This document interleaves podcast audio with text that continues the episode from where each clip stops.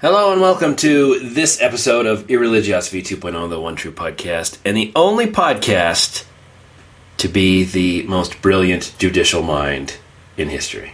My God, are we brilliant and judicial?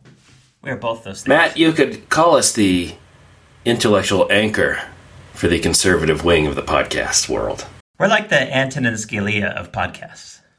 Yeah, we're big, fat, angry douchebags. Yeah, you know, one of the things that really upsets me, Chuck, though, is um, the coarseness of manners. Yeah. You can't go to a movie. You can't watch a television show for that matter without hearing, or listen to a podcast without hearing constant Yeah. use of the F word, Yeah. Yeah. including, you know, ladies you using it. It's a uh, it's a slap in the face to tradition, shall we say? Uh, especially when the ladies are using it. Oh my God. Matt, this podcast is about Antonin Scalia, and I have to say I have not been this happy about a death since Lavoy Finicum. Oh my God. I haven't been this happy since I heard Jared Fogle gained 30 pounds in prison. Um, but before we get to uh, the most brilliant uh, judicial mind of our time, Yes. skunk dicks. Skunk Do we have any, or should we just we just call we'll just declare Antonin Scalia the biggest skunk dick of the fucking universe and move on? We have a few. I mean, he is the winner. This is another Kim Davis scenario. Pretty much, you know, the whole episode is a skunk dick episode. right, right, exactly. And we just did the skunkies. That's all we're doing this year. Just skunk dick. Just skunk dicks. We're the skunk dick podcast. Yeah, the skunk dick podcast. The new title. I don't know. Someone complained about too many uh, Christian movie reviews, so we might have a oh yeah. Well, I mean that too. might have a whole lineup for you. Hey Chuck, you know when you're speeding down the road like you Yeah. are wont to do, and Yeah. somebody does a uh, they decide to take matters in hand, they pull you over and demand that you apologize to Jesus. Oh, this is not a cop. It's not. Just some, just some concerned citizen. Uh, yeah, don't piss off Jesus in Sheboygan, Wisconsin. Sheboygan. The Sheboygan Press reported that Harris Macick, Macaque, Mac- Macick? What? What? Can, nobody's named normal anymore. Jesus Christ. Goddamn foreigners. It all started with like kids naming their children like Mackenzie and changing I's to Y's and shit. Uh, he was driving his uh, his black BMW and passed a semi truck. He didn't like how that semi truck was driving. Apparently, he was doing a 70 in a 65 zone. Uh, or maybe, according to semi truck driver, it's governed to do only 64 anyway. But he, he pulled over. He turned on his blinkers. Which, by the way, Chuck, if you're if you're a driver, uh, BMW, the blinkers actually work on BMW. No, they don't. They they actually apparently do. I don't, I don't think they come off the factory line disconnected. the turn signals work. Uh, maybe it was a mod on this BMW, the aftermarket. He pulled in front of him, hit the brakes, put on his blinkers. Uh, I guess I guess that means you stop. I don't know. Would you stop if somebody did that to you? I think I probably would not. No. Right. Who knows what kind of crazy asshole's about to get out of a car? And uh, apparently, this here's one. Once they stopped, he ran up to the driver's side door. He told them he was a police officer. Hey, I'm a police officer. And if you've seen a picture of this guy, um, if you saw his mugshot, he looks like Jesus. He broke the he broke the radio antenna off from a truck, waved it around, and demanded that the driver apologize to Jesus. for for what? I, I don't know. For speeding? For speeding. Thou shalt not speed. Thou shalt not drive your semi in the left lane. That's a good reason. Uh, so the guy's clearly crazy. Poor Clear, guy. crazy. Um, then then the real cops show up. This is my favorite part because a, a, a deputy shows up and he's like he's like yeah I don't believe your story. It's like where are you a cop? And he's like same place you are. Oh, good. good. That one always works. Yeah. Uh, yeah. So next time you want to impersonate a cop, remember when the real cops show up, just tell them like, "Yeah, I work with you guys. I'm no same place." I'm the desk next to you. um. Now, Just make him feel guilty. Like, I've been working with you for five years, asshole. exactly. You you never pay attention to me. It's like you got you never guys invite me to lunch. Dicks. Now the real the real victim here, Chuck, is of course Jesus, who never received his apology. Yeah. How come? or even found out why it was needed. Apologize to Jesus. That uh, that's pretty much what cops say all the time when Oh, they turn me and pull me over. I did put a request out to Jesus, but I've heard nothing back. No comment from Jesus. No comment from Jesus on this one. What do you got? You got anything? Uh, uh, yeah. Do you know about Manny Pacquiao? Is it Pacquiao? Pacquiao. Pacquiao. Pacquiao. Pacquiao. He's one of them boxers. I don't follow the boxing world very closely, Matt. Uh, but Manny Pacquiao. Good enough. So he's apparently an eight-time world boxing champion. And, yeah, uh, he's good. I'll give him that. He's really good. He he uh, described gay couples as worse than animals, Worse, which, uh, coming from a boxer, that's saying something. aren't we all animals? worse than someone who bites the ear off of another human being. Right. Uh, doesn't isn't this the guy? Worse than someone who spends 15 rounds trying to punch the shit out of the other person in the ring. Don't they spend half that time in a naked embrace anyway? Yeah, they do actually hugging each other. Boxing is yeah. so gay. There's nothing wrong Yeah. with that. It's just you know, it's gay. It's a gay sport. I, well, I, again, he's expert on both behaviors. I guess so. People know this. So HBO uh, is going to broadcast a fight with uh, Manny. Yeah. Um, they said his comments were deplorable, uh, but they're going to go ahead and show the fight. Oh yeah. So, there's money on the line, man. There's a lot. I can't even believe how much. I it still blows my mind how much money is in boxing fights. Like they'll walk Yeah. away with a uh, like a fifteen million dollar purse sometimes. Uh, what did um? You probably don't watch uh, MMA, but I think uh, Conor McGregor just got ten million for that last fight. It lasted fourteen seconds. Matt, I think people who fight in MMA are worse than animals. Oh, well, they're definitely worse than animals. It goes boxers, gay people, and then MMA fighters. Right. Yeah, exactly. Is how it goes. So I'm not sure if we should give the skunk dick to Manny with the unpronounceable last name or HBO hmm. for just being assholes. I think. Well, they got late last week. What is it called with John Oliver? Kind of balances out. You know? No, no.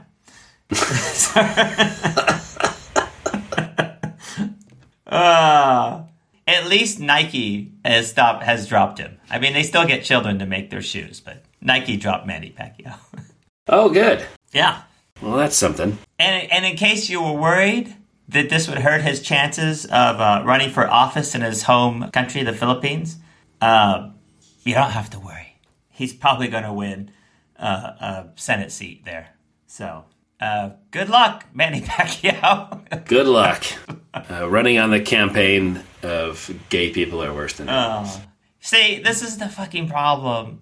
One of the problems with the religion. Philippines are heavily Catholic. Why? Because missionaries, right? This is what the Mormon church doing now again. Then a couple hundred years later, you've got this kind of shit that you have to deal with. So thanks. So the skunk dick's the Catholic Church in this one, Chuck. Oh, okay. Sounds good. I mean, he's only a victim of the Catholic Church's Yeah, yeah. teachings, right? It's not his fault. Poor guy. Well, uh, I'm going to go with uh, the Catholic Church then. That's my vote for Skunk Dick of the Week. Oh, I'm gonna go with uh, John Oliver. John Oliver. Yes. What an ass. Seriously, nobody. I'm the only one who likes him apparently. All right, let's put that in the computer. Put in the computer. How do you say that word? Holy crap! It's Brian Fisher. Brian, I don't even know who that guy is. Nobody does, and nobody should. no one should. He's a Christian radio host, uh, and you can also put uh, in his title, in quotes before that, anti-gay, because Yeah. they all are. It's redundant. it's redundant. Uh, anyway, he's claiming that the gay Gestapo has brought back slavery, and they have become our new slave masters. Yeah, his blog is called the American Family Association. It's Oh, always that's family. right. Yeah. Always fucking family. There's always some family reference in there. Wait, They're always molesting someone in their family or having incest or groping someone, you know.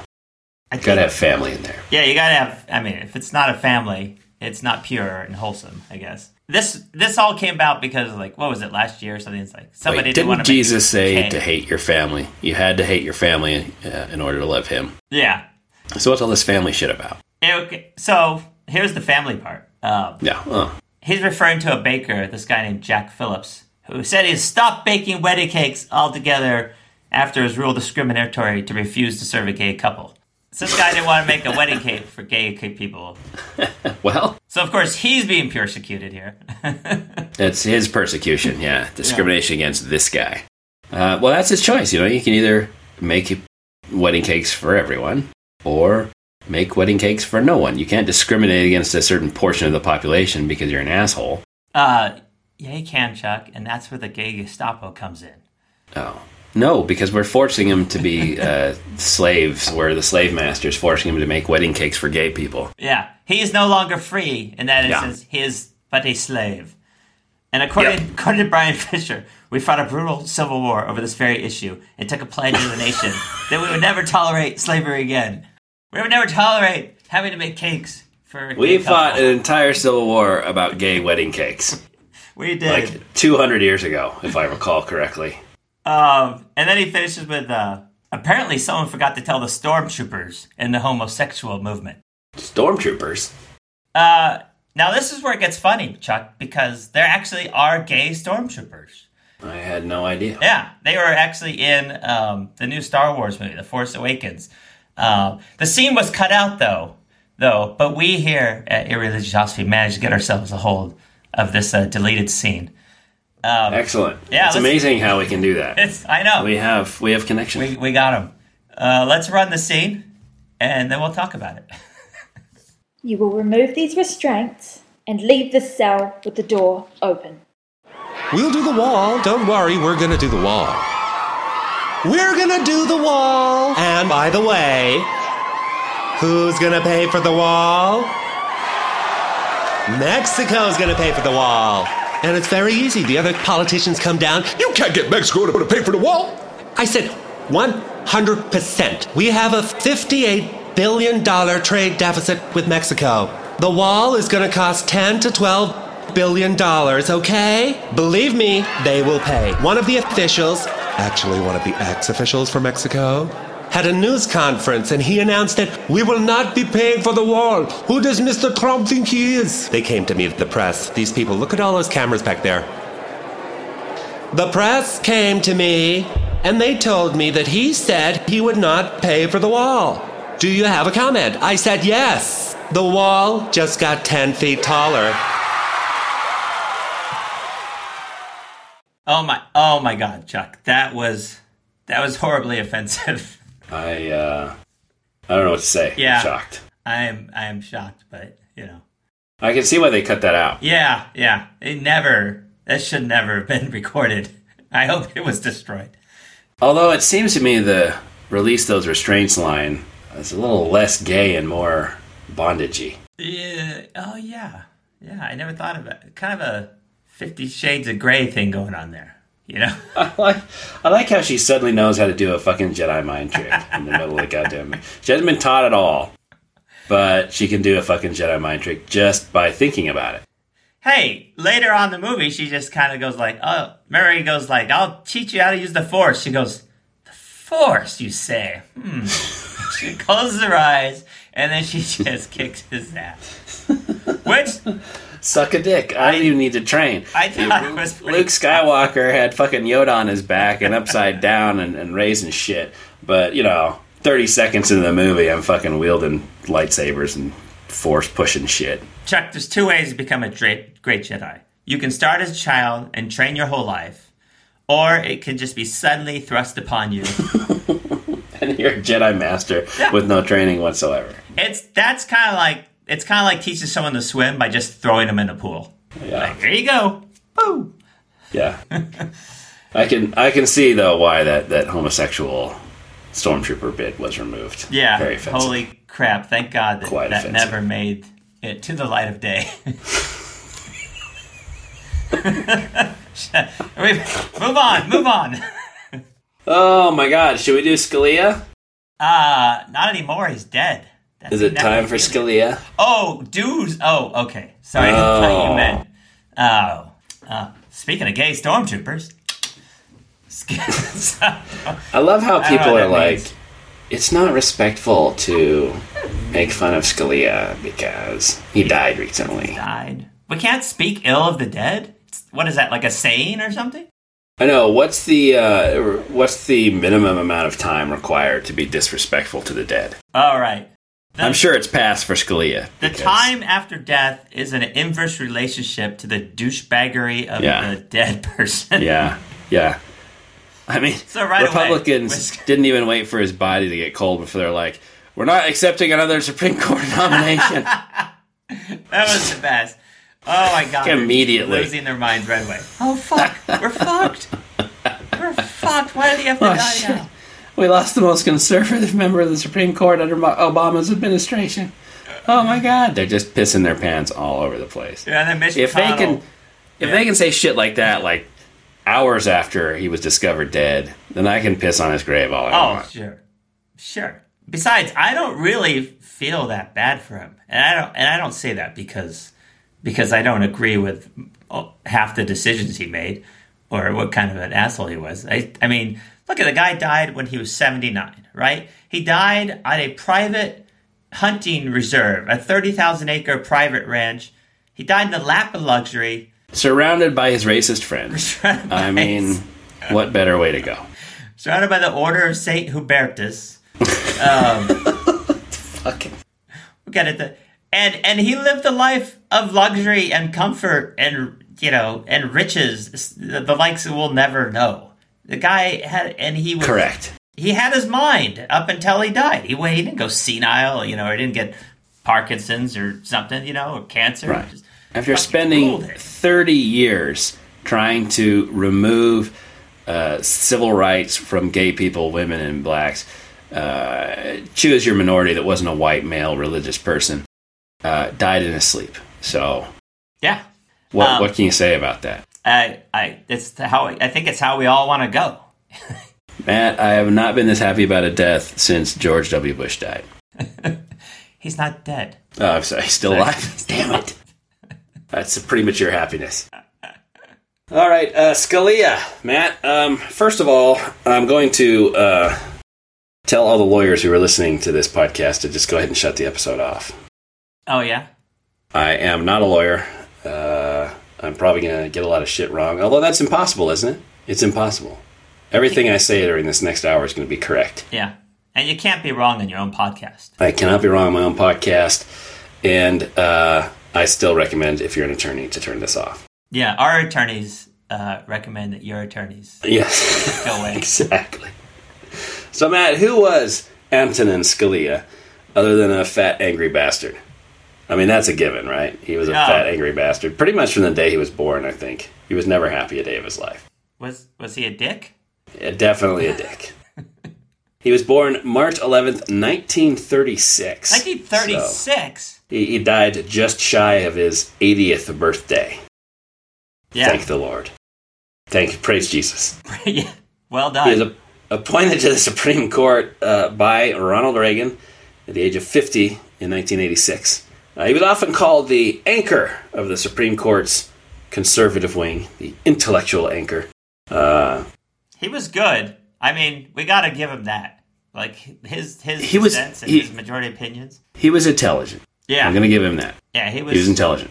I think he I think he graduated like top of his class or high in his class, pretty much like every class he was in. Yeah. the guy's the guy's intelligent. Um, before him, it's interesting that the uh, Supreme Court, I think, had a, a tendency not to ask a whole lot of questions during oral arguments. Um, I think it was considered uh, breaking the decorum of the majesty Right. of the proceedings.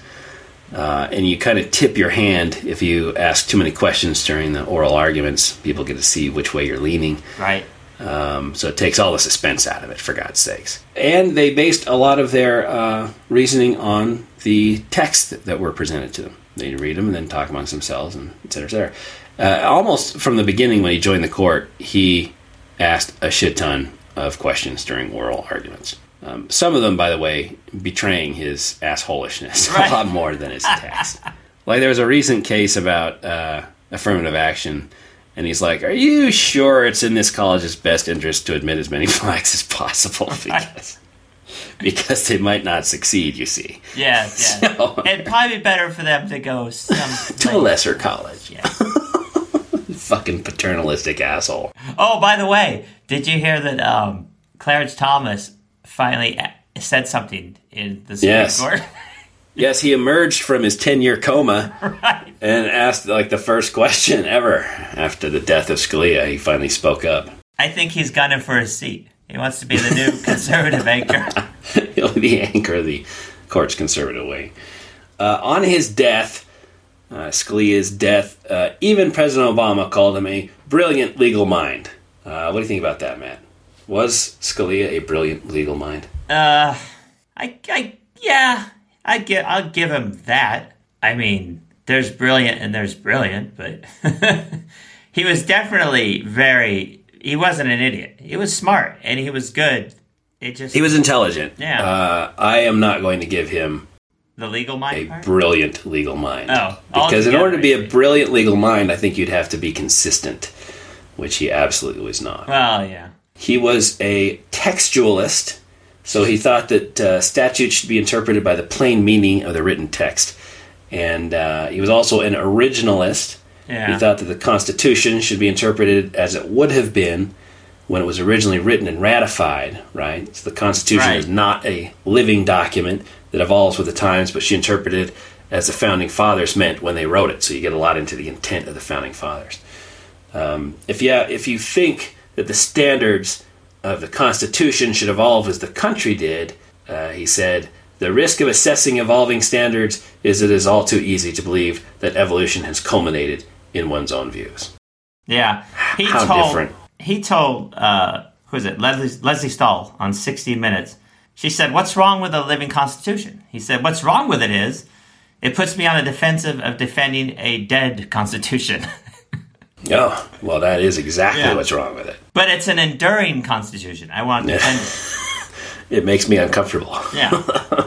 so so then are you? So she said, "Are you trying to figure out the mindset of people a couple hundred years ago?" He said, "It's not a mindset. It's what the words mean to them who ratified the Bill of Rights and the Constitution." Which means as opposed to what people today think it means, and he said, as opposed to what people today would like it to mean. Yeah. Right, because um, Scalia's originalism always uh, ended up uh, parting ways with his conservative ideology, right? I mean, Yeah. that's why I don't like his originalism. And I agree with that uh, reporter. Why does Scalia think that he can ever get inside these guys' heads in the first place, right? He's a Roman Catholic. By and large, they were deists and Protestants. He's a product of 20th century upbringing. By and large, they were the products of the Enlightenment. He's a true believer. By and large, they were skeptics. Uh, if anyone can put themselves in the shoes of the founding fathers, Antonin Scalia is not going to be that person. Yeah. Second, the founding fathers and architects of the Constitution were brilliant men, right? They weren't perfect, right? They Right. weren't gods. They, they, they're not the uh, end all and be all of jurisprudence, right? We shouldn't be so beholden to the ideas of these uh, white slaveholding men who lived over 200 years ago that nothing should ever change from they wrote way back then, right? I mean, if, if we believe that, then again, as Scalia probably believes, slavery should never have been done away with. Right. Uh, clearly, times change, circumstances change, new problems arise that our founding fathers could never have even imagined. So, why try to put them into the position of imagining something that they couldn't possibly do? Old problems that they should have foreseen and dealt with, such as slavery, right, were left to later generations. These are not Right. perfect men. We feel free to disagree with them. As far as textualism, you know, I guess I agree overall. Um, clearly, words mean something, and the, the crafters of statutes should uh, take great care in making the text of the law as plain as possible to interpret, right? The problem with uh, Scalia's textualism is he never seems to interpret the plain text of the law to mean anything other than fits in with his conservative beliefs. Right. no, Chuck, he said, uh, he said, quote, I mean, I admit I'm a social con- conservative, but I don't let it uh, affect my views. No, no. In in dissent after dissent after dissent, he accuses the court's uh, liberal wing of doing that, right? But he Yeah. is purely objective, not Scalia. I I think that I'd respect his legal brilliance more if he didn't seem to change his interpretations of the same statute to mean two different things. We'll get to that. Um, depending on you know what his current stance is, or whether it goes against or for his, his conservative or Catholic Right. beliefs. Reading through Scalia's opinions, and there's a ton of them. He wrote a shit ton of dissents and um, majority opinions. He just They're seems great, to use. They're great writings, though. They're just. they're- entertaining. yeah, that's what I mean. because he'll put shit in there like mummerism or jiggery pokery, Right. and you just are like, what the fuck? Uh, but uh, as far as like the brilliance of his thought, no. they're, He they're just kinda, seems to use. Yeah, they're kind of assholeish. I mean, it's Yeah. just it's not like this like here's my, you know, legal argument against the decision. It's like, yeah, let me just insult you for a while because I think you're stupid, you know. Right. Uh, he never really had a whole lot of decorum to begin with, but in the later stages when he's so fucking frustrated, it's all decorum is thrown out the window. So he uh, he just uses textualism as a convenient cover for his conservative beliefs. Ah, While, by I've the way, before accusing uh, the other judges and justices uh, Right. of doing the exact same thing. Oh my god, it's it's like cons- conservatives and creationists have the same playbook. Yeah, Yeah. yeah, right. I wonder why they're uh, they always seem to go together. Yeah. So, would you like to cover some of Scalia's brilliant legal opinions? No, I thought we already agreed that they're not. Well, we're going to anyway. Damn it! I want to go back to the gay stormtroopers thing. Matt, let us never speak of that again. It will never see the light of day. Uh, Planned Parenthood versus Casey. Uh, that's 1992. This is six years after he joined the court. So, um, conservative assholes have spent the last two decades trying to reverse Roe v. Wade, right? right. Um, and they failed to do that. And so abortion opponents decided to try a new tack in Pennsylvania.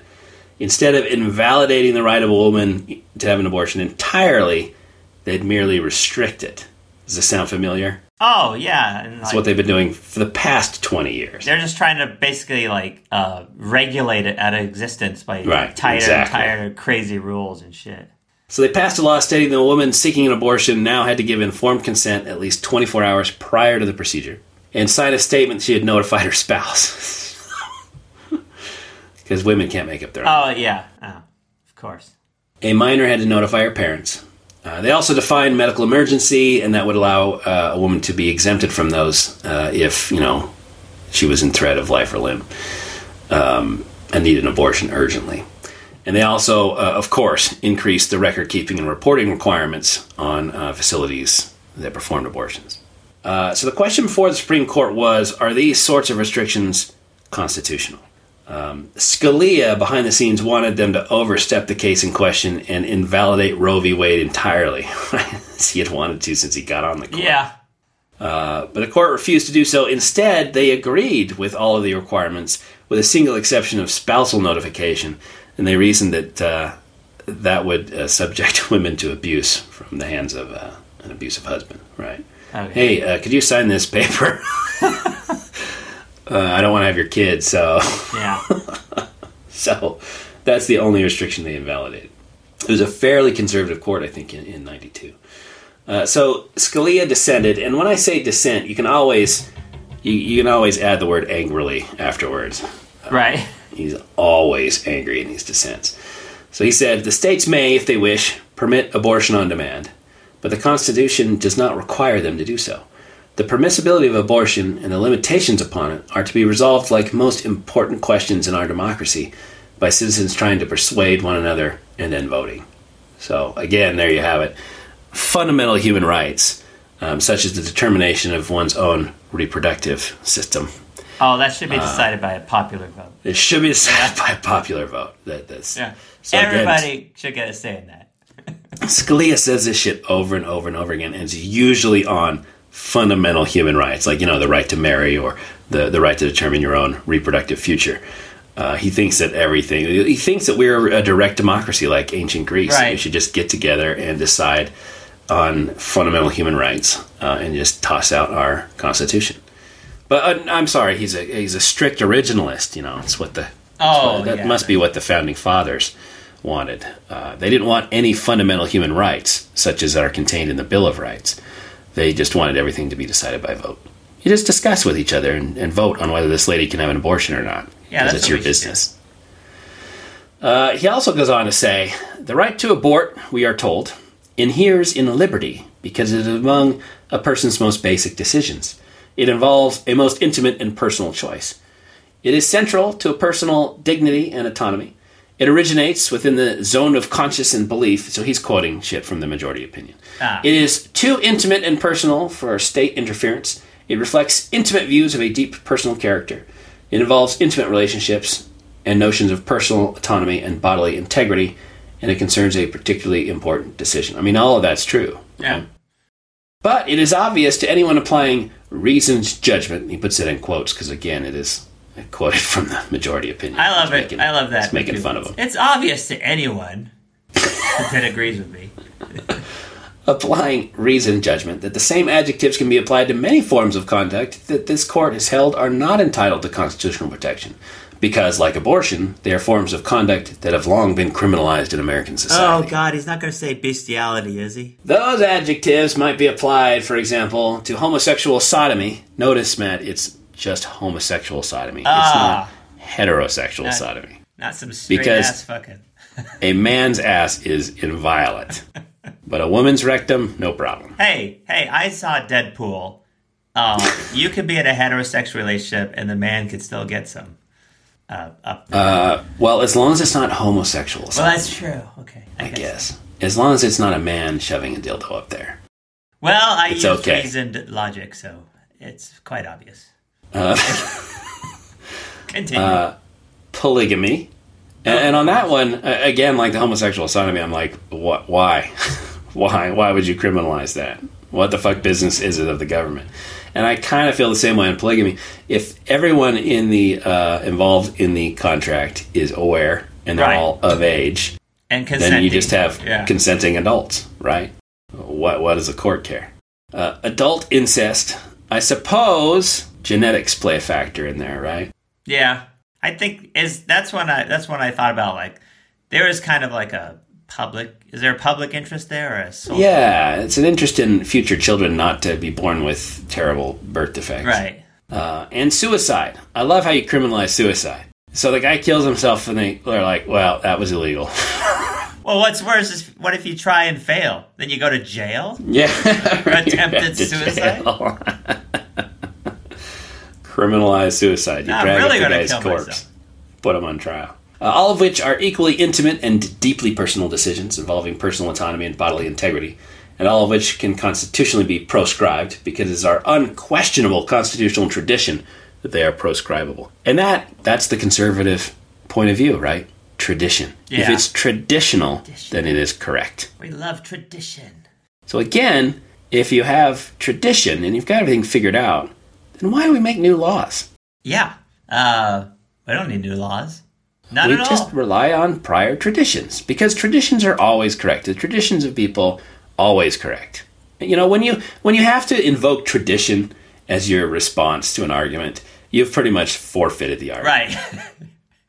because there is no reason. Tradition, fuck you, bullshit. It's Yeah. not a good reason. yeah. If, Tell if me your why. first and strongest argument with a lot of these things, but it, traditionally we have always heard, yeah, it's you're you got nothing. You've There got is nothing. no argument. Yeah. So uh, that's Scalia in uh, women's rights. How about uh, Romer v. Evans, 1996? This is a good one because it was a, a case that concerned the state of Colorado. So the Colorado attempted to ban local jurisdictions. So the state of Colorado doesn't like gays, but some local jurisdictions passed laws that prohibit discrimination against gays and lesbians. And Colorado is having none of that. no anti discrimination laws anywhere in the state of Colorado. Wait, but this was in '96, right? This was 96. Okay. Okay. So little jurisdictions are trying to help uh, prevent discrimination against gays, and Colorado says, fuck you. We're taking this to the Supreme Court. So the Supreme Court decided that Colorado couldn't do that. Scalia, you might be surprised to learn, dissented. No. Because he's an objective uh, interpreter of the Constitution, Matt. Um, he States' never makes decisions based on prior conservative beliefs. Did he say states' rights? States' rights. States He's no, even better. He said that uh, the ban, quote, prohibits special treatment of homosexuals and nothing more. Ah, So it gives gays special rights. it would prevent the state or any municipality from making death benefit payments to the life partner of a homosexual when it does not make such payments to the longtime roommate of a non homosexual employee. Long, long-term roommate. so- Same exact thing. there's no difference. I've been a roommate for like five years. I should get it. uh, I should get death benefits. Uh, it's exactly the same as being a life partner with somebody. There's no difference, and so therefore you're granting gays special rights. Oh, see, do you see the brilliant I- judicial, the br- brilliant legal mind here? let me see in it. action. I see it. I see it. and now, and now Colorado has weed, so it's probably fault. He also whined in the same dissent uh, that special rights of gays granted in the court's decision don't apply to other categories of people, right? So he says a job interviewer may refuse to offer a job because the applicant is a Republican, because he is an adulterer, because he went to the wrong prep school or belongs to the wrong country club, because he eats snails, because he is a womanizer, because she wears real animal fur, or even because he hates the Chicago Cubs. Matt, every one of those uh, classes has a long history of discrimination against them. Yes, yes. especially someone who went to the wrong prep school or Oh belongs my to the wrong country club. Seriously. They I- should be a protected class. I was just thinking about my prep school and my country club that I belong to, and how in the world I got my job. With the that, rampant discrimination against people who belong to the wrong country club. And I mean, that should be subject to strict scrutiny. the snail eaters, for God's sakes.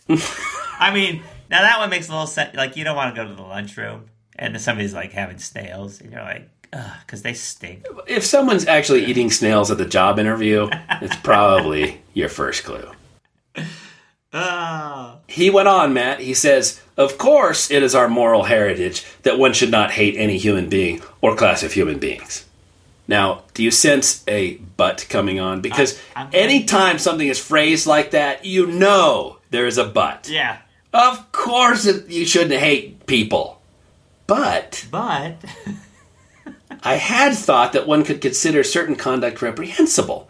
Murder, for example, or polygamy, or cruelty to animals, and could even exhibit animus towards such conduct. Surely that is the only sort of animus at issue here moral disapproval of homosexual conduct. Yeah. Uh, this sounds like, uh, who was it? Uh, the guy against Charlie Hebdo. I unequivocally, Yeah. but the very next sentence. yeah. Uh, so you know, we we probably want to think about the rights of the person who's murdered, uh, or I don't know about. Again, polygamy seems like as long as they're all of consenting age and all aware of it, I, I don't understand why. And and in Scalia's Old Testament, does he disapprove of the polygamist in his Old Testament? Abraham, does he disapprove right. of Abraham's moral conduct? Uh, or cruelty to animals? Again, those animals should have rights, not to be kicked around, placed in pain. So uh, there are other reasons I, I would suggest that you could consider that conduct reprehensible. Um, and you know what, Scalia, you can even actually have such feelings toward even polygamy or snail eaters, but don't fucking legislate it. Right. Uh, You shouldn't have that. That moral disapproval should not have the force of law. Morally disapprove of anything you want, but don't fucking codify it in law. I think one of Again- my, yeah. Go ahead. I was just gonna say one of my favorite lines from the, his dissent was, uh, "It is no business of the courts, as opposed to the political branches, to take sides in this culture war. But the court today has done so, not only by inventing a novel and extravagant constitutional doctrine to take the victory away from traditional forces." Yeah. But even by verbally, uh, excuse me, verbally disparaging as bigotry adherence to traditional attitudes. Yeah, That's right. that's you correct. fucking bigot. Yeah, was that from Obergefell? No, that was from uh, uh, Romer v. Evans. Oh. But but you could just cut and paste.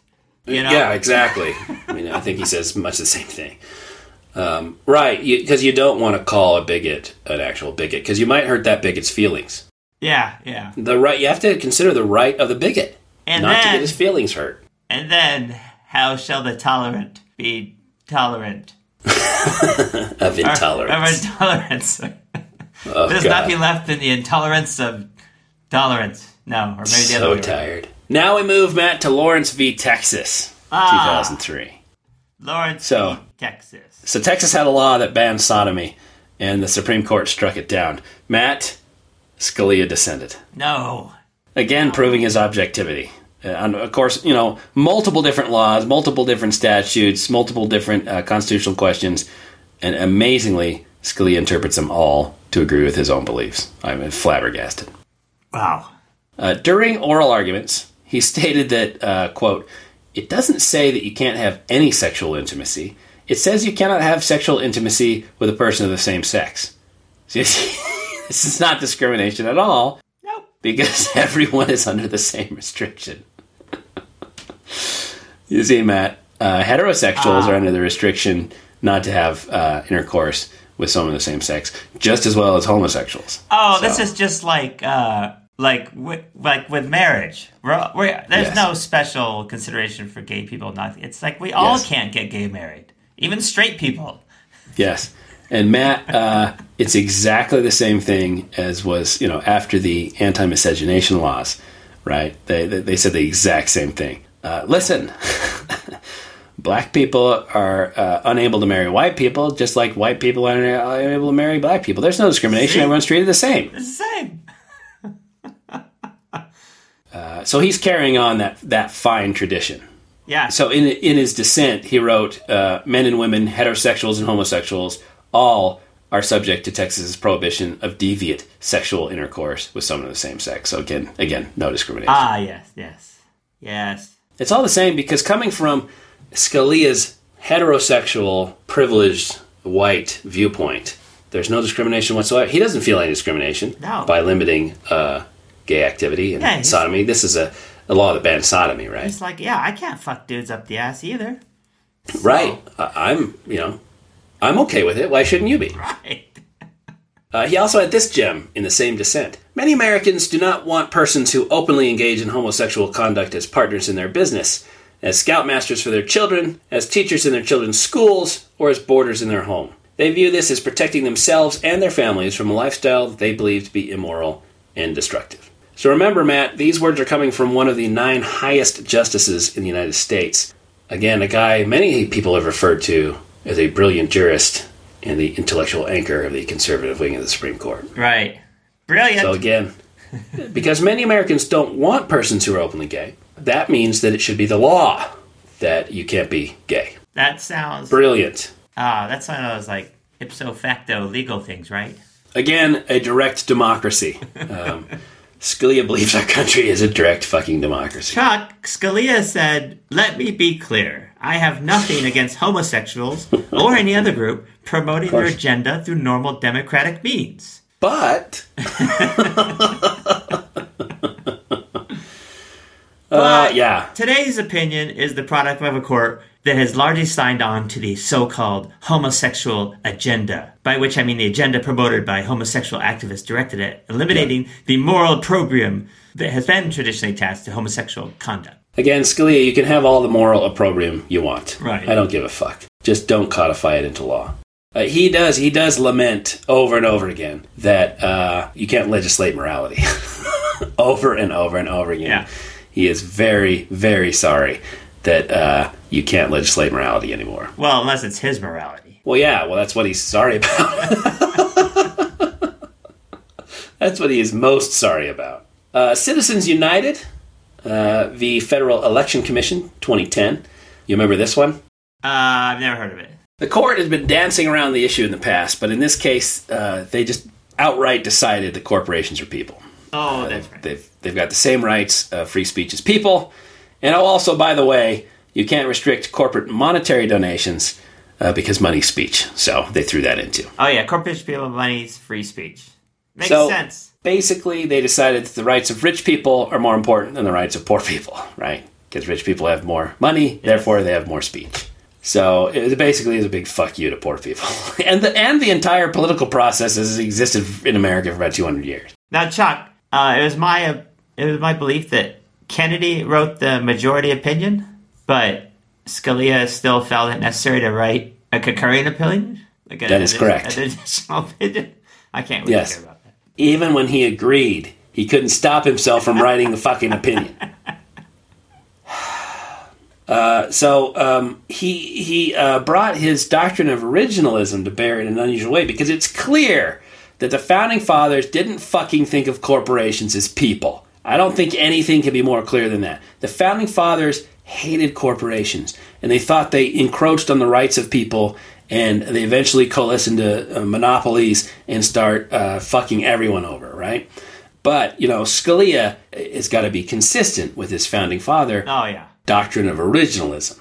So he says, even if we thought it proper to apply the dissent's approach of excluding from First Amendment coverage what the founders disliked, which is what he should be doing, right, if he's an originalist, and even if we agree that the founders disliked founding era corporations, modern corporations might not qualify for exclusion. Most of the founders' resentment toward corporations was directed at the state granted monopoly privileges that individually chartered corporations enjoyed.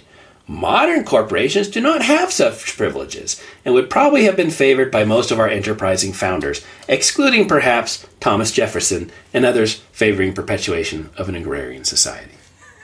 so, do you see how his originalism works there, Matt? I see it. Uh, it- it's great when it agrees with Scalia's views, but when it doesn't, Right. no problem. The founding fathers can't deal with modern stuff, right? Aren't we? Right, aren't we right. talking about stuff that's modern here? And so, what I'm going to do is I'm gonna, just going to imagine a scenario where the founding fathers agree with me, and therefore, bing bang boom, originalism stands. It gi- it it is worthless. It gives you whatever fucking uh, conclusion you want to draw. Yeah, he goes to his textualist size, side. That is, uh, I think when he uh, when he was uh, pointing out Stevens uh, made a dissent. Um, he said because he said his dissent was in splendid isolation from the text of the First Amendment. It never shows why the freedom of speech did not include the freedom to speak in association with other individuals, including association in the corporate form. Yeah. See, it doesn't explicitly say Yeah. that you can't do something. Therefore, So you that- can. That you can. Yeah. So it's like the inverse of textualism. Right. It's not at all what it says, but it doesn't say it doesn't. So therefore, it's amazing. It's almost like Matt. The Constitution is this sort of living document that needs to evolve with the times. The next case is Burwell v. Hobby Lobby, 2014. Hobby Lobby. Matt, we spent uh, an entire couple of podcasts, I think, on this one, didn't we? So Uh, yeah. I'm not going to talk about it except to say that it's a direct result of Citizens United's treating corporations as people, and fuck you, Scalia. Yeah. Enough said. Go back and listen to the Hobby Lobby episode. Yeah. uh, Obergefell v. Hodges, 2015. Um, we talked about this when it came out, but we probably should have done a podcast on this one too.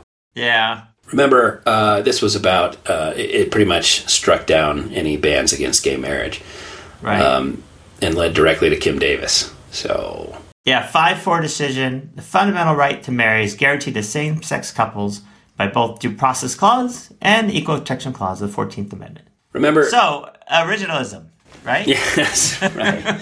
you remember uh, there were like four separate dissents, and Scalia joined every single one of them. Yeah. in addition to Yeah. writing his own. Uh, the substance of today's decree is not of immense personal importance to me. That's why I signed on to all these other dissents Right. and wrote I my love fucking that. Uh, I don't really care about it. Doesn't matter.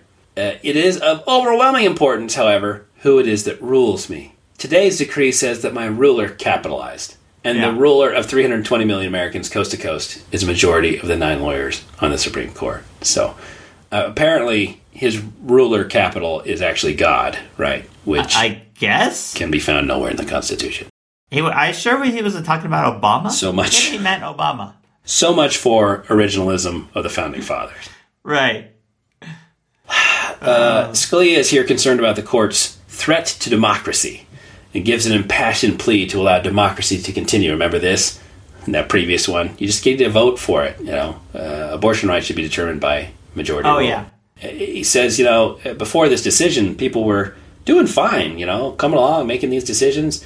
Uh, he's probably referring to all the fucking state constitutional amendments and all that shit banning gay marriages because they agree with him, right? So it's it's good.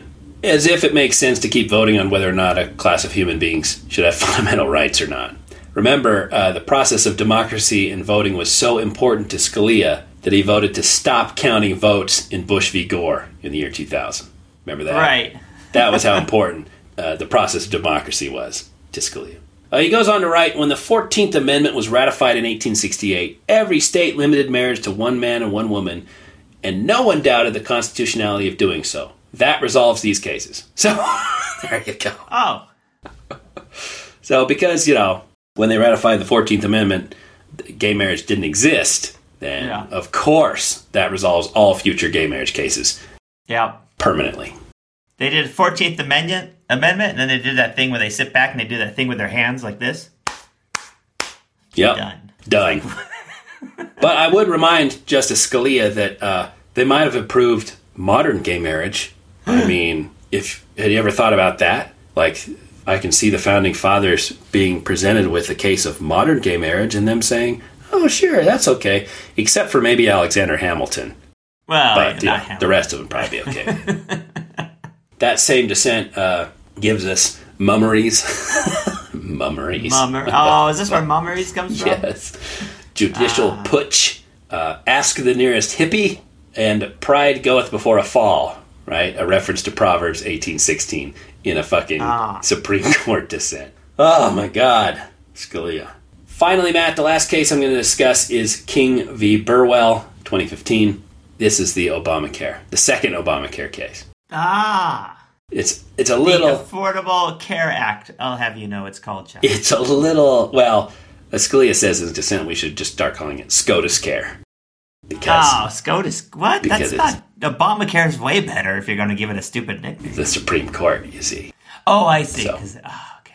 Actually, it's called the Patient Protection and Affordable Care Act. Yeah, it's about uh, this particular case about state healthcare exchanges in Obamacare. The Affordable Care Act provided for healthcare exchanges to be, quote, established by the state. But if the states declined to do so, federal exchanges could be used instead. So the plaintiffs argued that since they lived in a state with no state exchange and they only had a federal exchange, they should not be required to purchase health care insurance because the cost exceeded 8% of their income, which was the maximum cost allowable by the law. So the government stated if they used the federal exchange, it would grant them tax credits, which then push the cost below 8% of their income. They should be required to purchase the health insurance. That's what the case was about. So the court found that federal exchanges were acceptable substitutes for exchanges, quote, established by the state for the purposes of receiving tax credits, which is what the people who actually wrote the law testified was their original intent and actually provided evidence of that in court. So again, original intent doesn't mean anything unless it's by the founding fathers 200 years ago who are not available to talk to. Oh, okay. But you can't you can't do original intent with new statutes uh, when you can actually talk to the people who crafted them. Uh, in Scalia's dissent, we get things like words no longer have meaning, interpretive jiggery pokery, and my favorite, pure applesauce. Oh, pure applesauce. That's right. Nothing less than pure applesauce. I don't know what pure applesauce means in legal terms. Pure sure. applesauce. It sounds good. Yeah. Is it organic? I don't know. Might take. Applesauce is good, isn't it? Yeah, I like applesauce. So this is where we get into Sc- Scalia's textualism, right? So Rob- Yeah. Roberts agreed that the plain text of the law read in favor of the plaintiffs, right? It, did say established by the state. But the entire context of the law favored a broader reading to include federal exchanges, especially for the purpose of tax credits. Because if you if you had uh, if you give no tax credits in the states that only had federal exchanges, the cost of premiums would rise, right?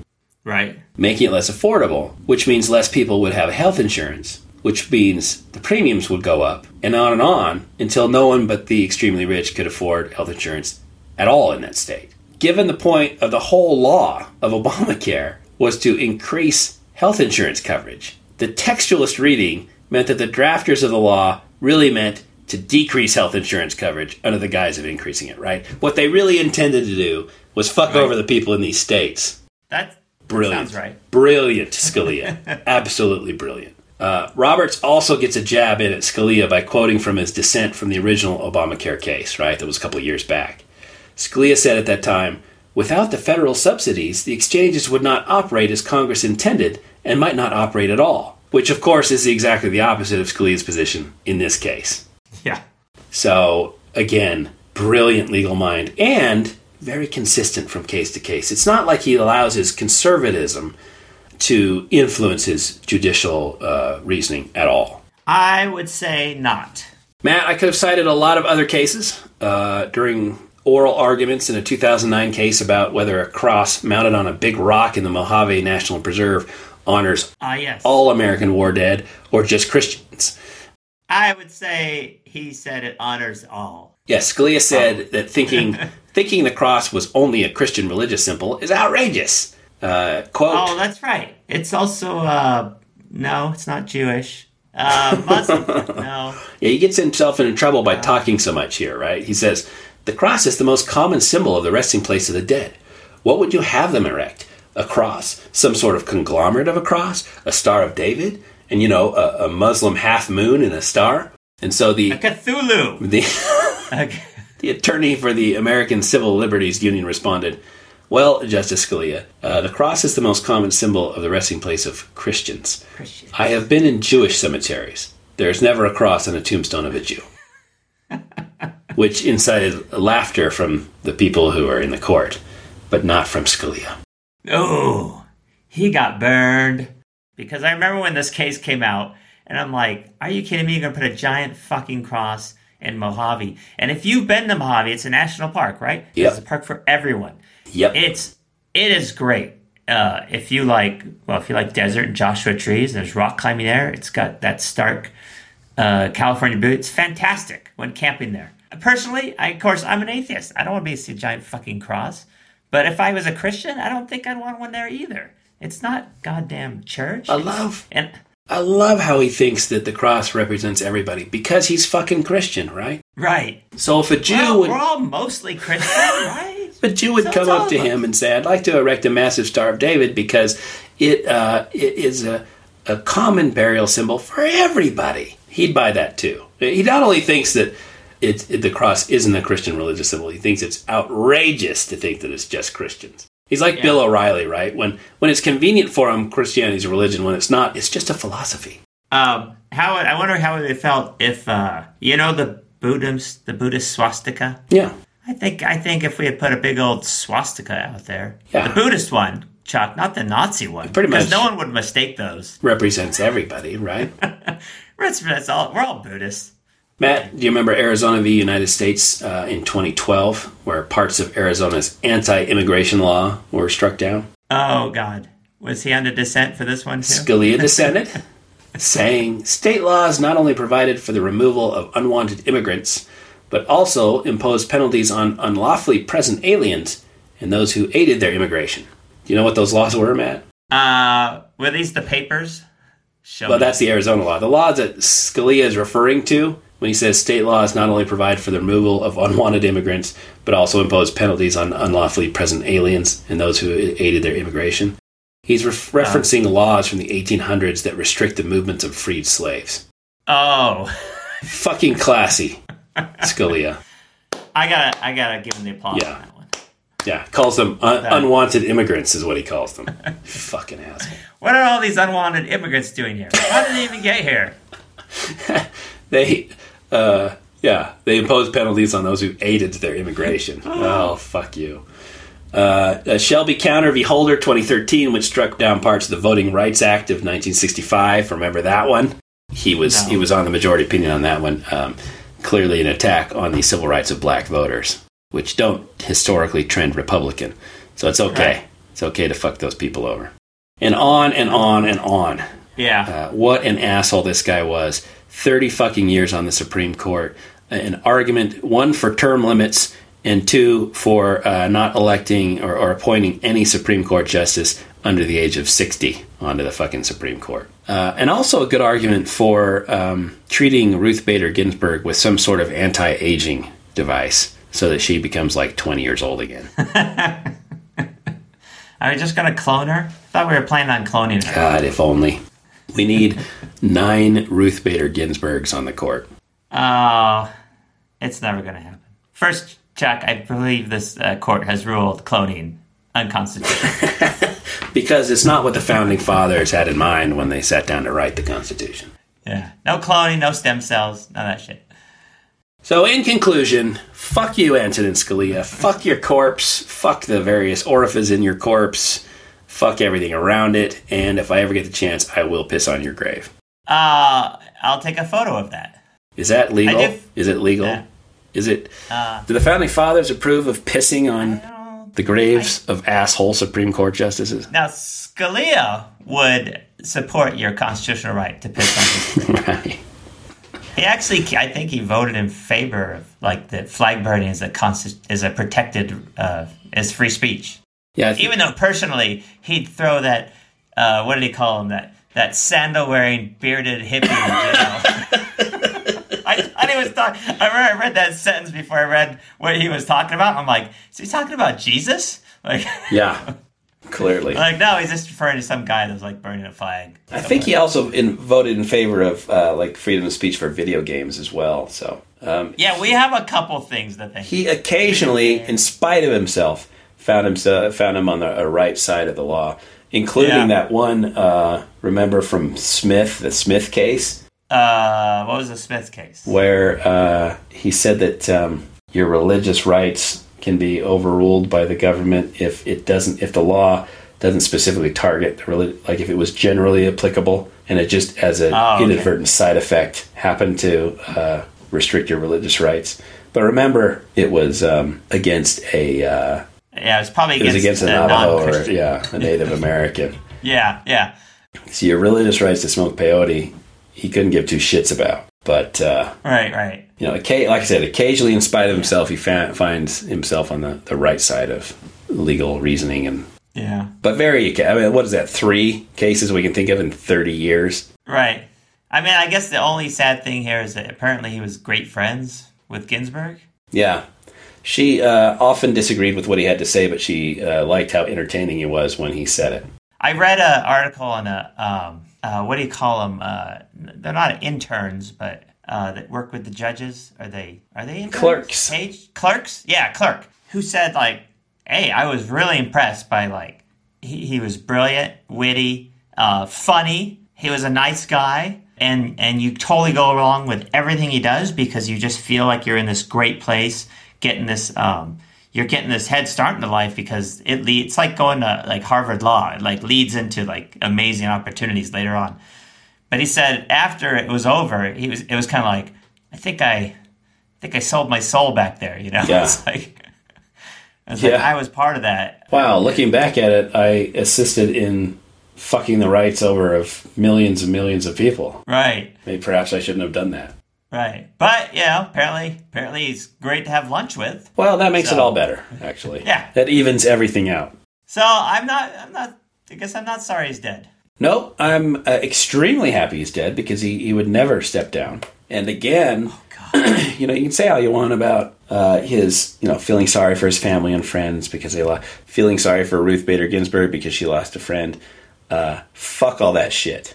A, family and friends should have known what a gigantic douchebag he was and not have mourned him, just like I'm not mourning him. And B, Ruth Bader Ginsburg can suck a dick.